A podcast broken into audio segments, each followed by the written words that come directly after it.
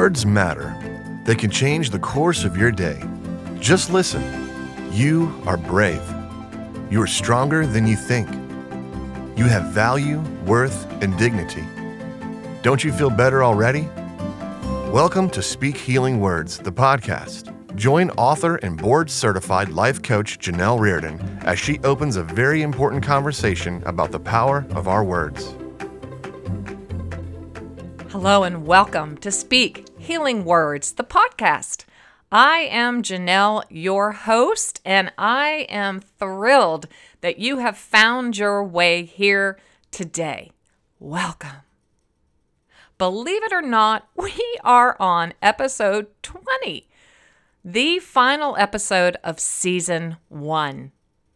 We have been taking this beautiful time together to work through my newest book, Overcoming Hurtful Words Rewrite Your Own Story. Please order it now on Amazon and rewind and listen to the previous episodes that go through each of the nine practices. They are so beneficial and so helpful in helping you rewrite any and all negative narratives, perhaps decade long negative narratives that have walked through life with you. And these nine practices equip and empower you to move through the Heartlift method to reflect, reframe, and reauthor your story. Oh, we're standing on the threshold of a brand new year. What a beautiful threshold this is. New Year's invite us to start over, to make a fresh start, to write a new beginning. There's nothing like that threshold. Oh, there are so many exciting new things coming your way. I cannot wait to share them with you. One being, we will now be inviting uh, others into our Speak Healing Words podcast. I have so many friends that are going to be meeting and having a conversation with me so that we can just continue talking about the power of our words and the power they have on our lives. But today, today on episode 20, we are going to continue our Christmas edition of the podcast and talk about a woman's greatest gift. I've let you in on my secret that I truly believe a woman's greatest gift in life is emotional health. Emotional health serves as the bedrock, the foundation, the prophetic footing upon which we stand. Now, not everyone in life has been given the beautiful gift of emotional health. You know my story, and I know many of your stories. And I hope and pray that my story and our conversations here inform you and give you absolutely everything you need to be able to live a life filled with emotional health. When we possess this capacity, uh, this threefold cord of emotional health and spiritual authenticity, when it is operating in our lives, then we move through our life with a strong sense of self. That's our personal identity, our self esteem, and self worth. We know we have value, worth, and dignity. We know that God has breathed his life into our being, and therefore we harbor, possess, and move through life with his nature and virtues in us. That enables us to have healthy, healthy, healthy behavior patterns and healthy communication skills. When we possess, when we move through life, when we activate and optimize this threefold cord, oh my goodness, then we are able, absolutely able, to have spiritual authenticity. I believe they are hand in hand. If I walk into, or let's just start, rewind that. If I start a family and I have unhealthy emotions and behavior patterns and communication skills that I have learned from my family of origins, that family that nurtured and cared for me and raised me, I am going to carry those unhealthy things into my marriage and my new family. I'm also going to carry them into my community of faith. I'm going to carry them into every aspect and every sphere of my life.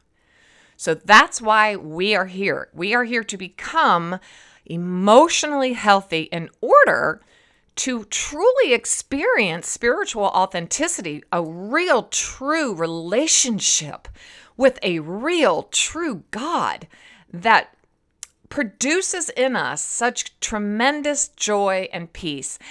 And, okay, as I always do, drum roll, today's connected words communion and contentment.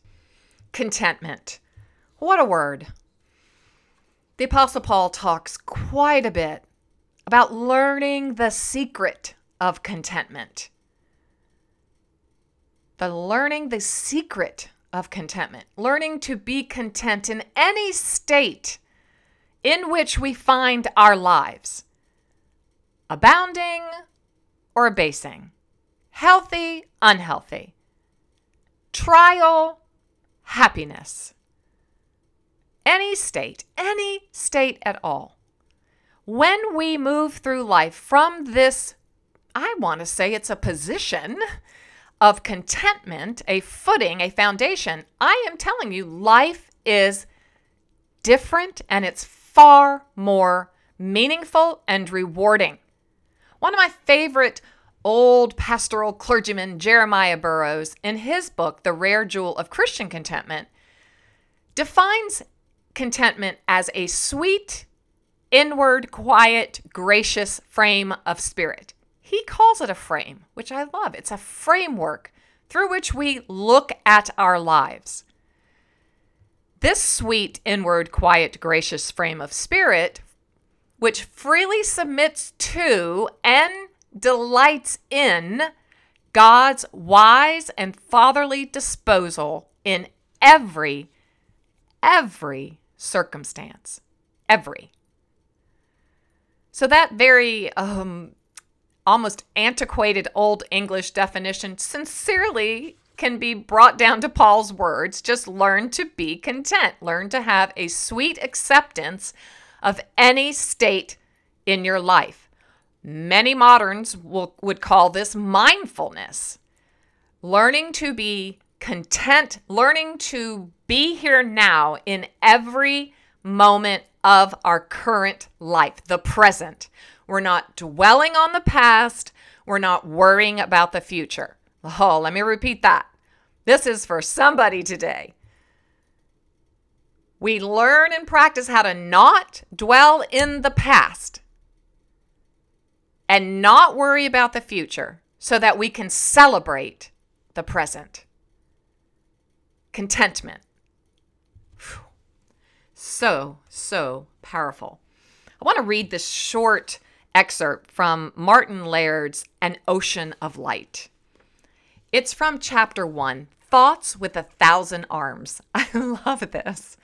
In a commencement address delivered to the 2005 graduating class at Kenyon College, David Foster Wallace begins, as any novelist would, with a story that speaks to the human condition. There are two, there are these two young fish swimming along and they happen to meet an older fish swimming the other way, who nods at them and says, Mornin', boys, how's the water?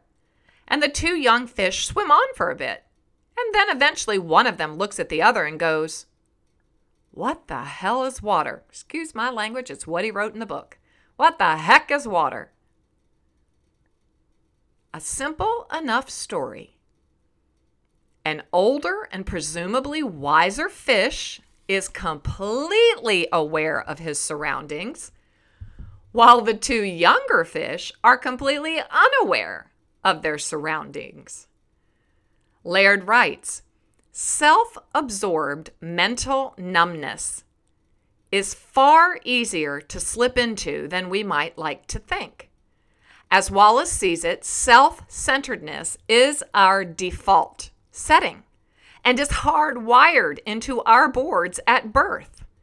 He continues, There is no experience you've had that you were not the absolute center of. At the same time, he wants to reassure us that he is not going to be lecturing about compassion or other directedness or the so called virtues. This is not a matter of virtue. Okay, listening? It's a matter of my choosing to do the work of somehow altering or getting free of my natural, hardwired default setting, which is to be deeply and literally self centered, and to see and interpret everything through this lens of self. Wow. I have to continue. This is so rich.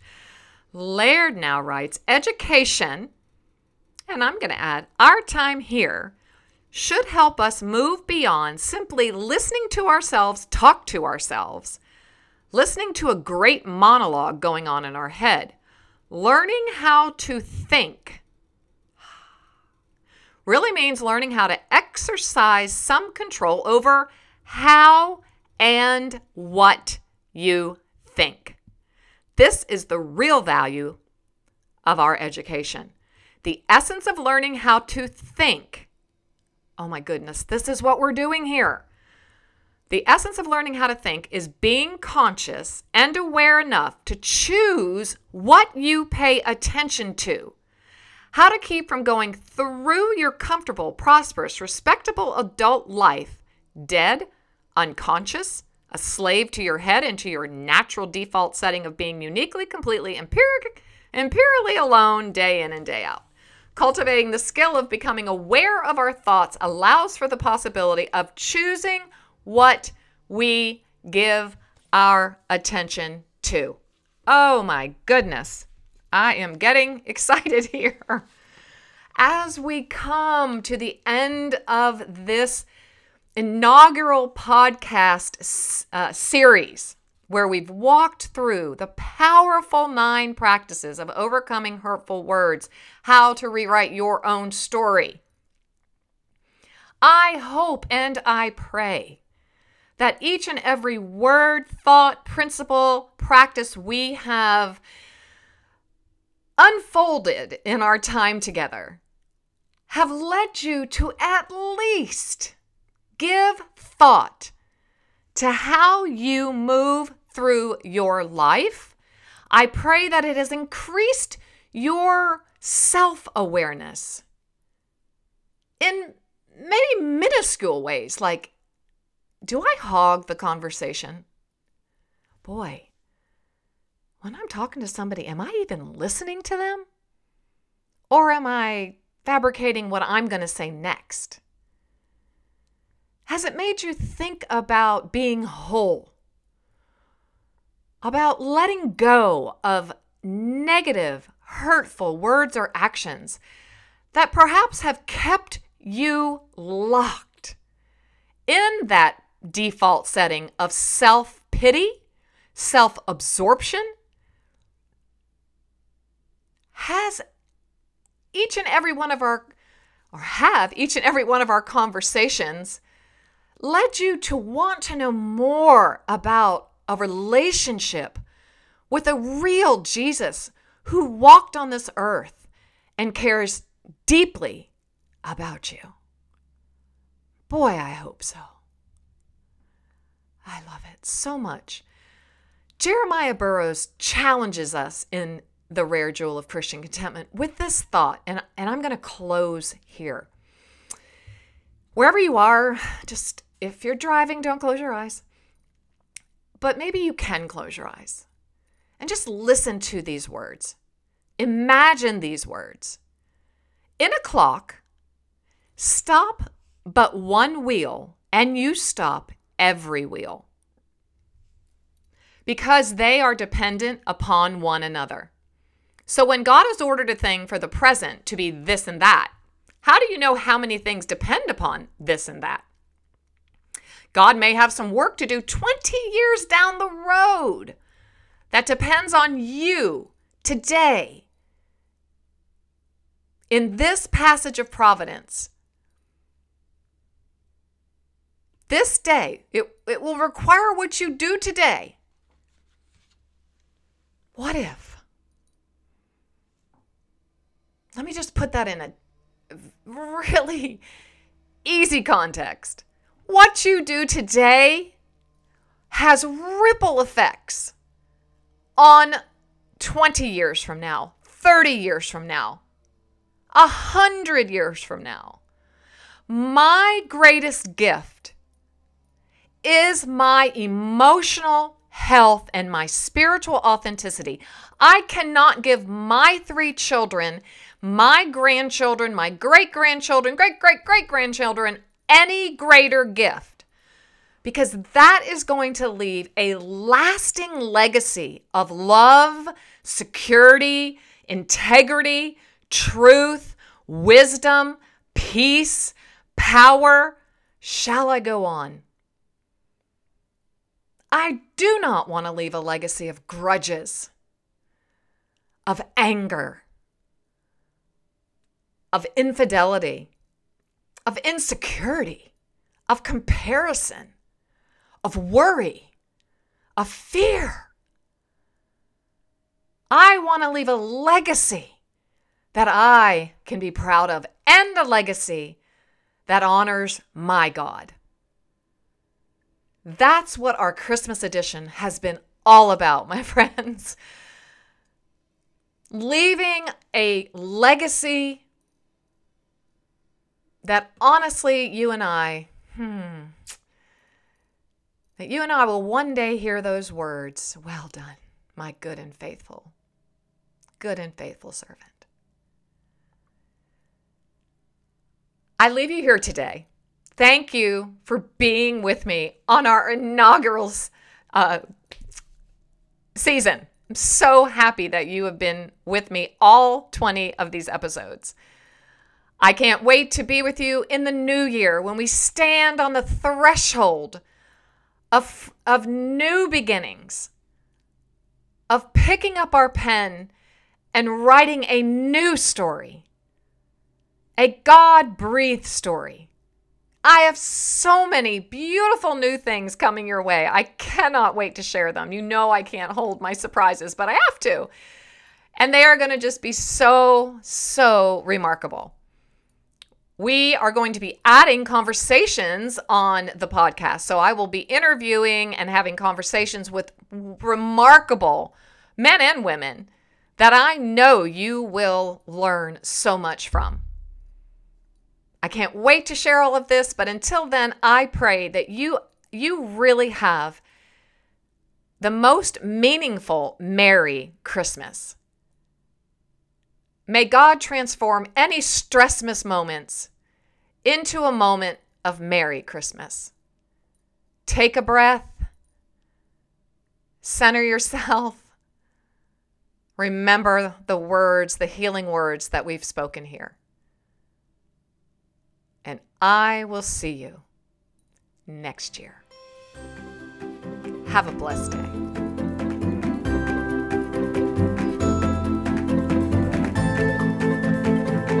Thanks for listening today. It was great having you here. For even more great content and conversation, please join the Speak Healing Words community at janellereardon.com.